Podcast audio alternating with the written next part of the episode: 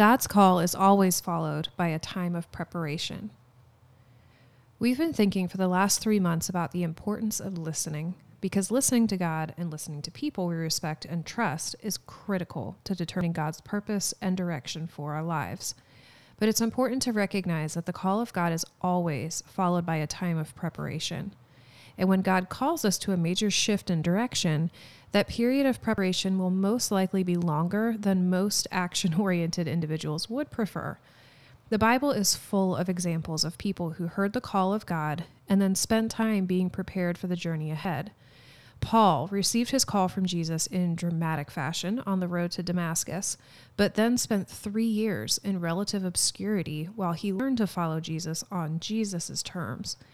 And even Jesus' first disciples, who dropped fishing nets and walked away from careers, causes, and family obligations to follow him, were only sent fully into service after three years of being with him through his ministry, death, and resurrection. But perhaps the most striking illustration of God's preparation period is seen in the Old Testament story of Moses. His parents recognized that Moses was not just your average child, so, at great risk to their own well being, they kept him safe when Israelite boys were being hunted and killed on the order of the Egyptian Pharaoh. As a result of their ingenious efforts and by a twist of fate that could only be orchestrated by God, Moses ended up being raised among Egyptian royalty.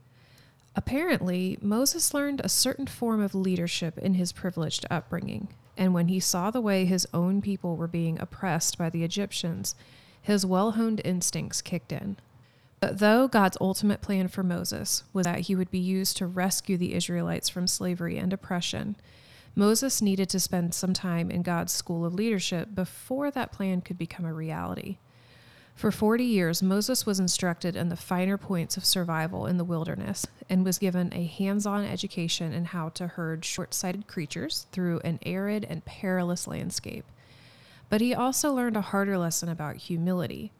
So profound was the transformation of Moses' outlook on life and leadership that this once proud man of action is described in the book of Numbers after his death as more humble than any other person on earth. Hopefully, your time of preparation will be somewhat shorter than Moses's, but count on the fact that God equips those God calls, and that takes time. For the next three months, we'll be exploring the question how do I get prepared for the trip? And we'll be learning some of the ways God uses to get us ready for the road ahead. We'll be hearing from some amazing, influential women who have gained wisdom and insight in God's school of leadership.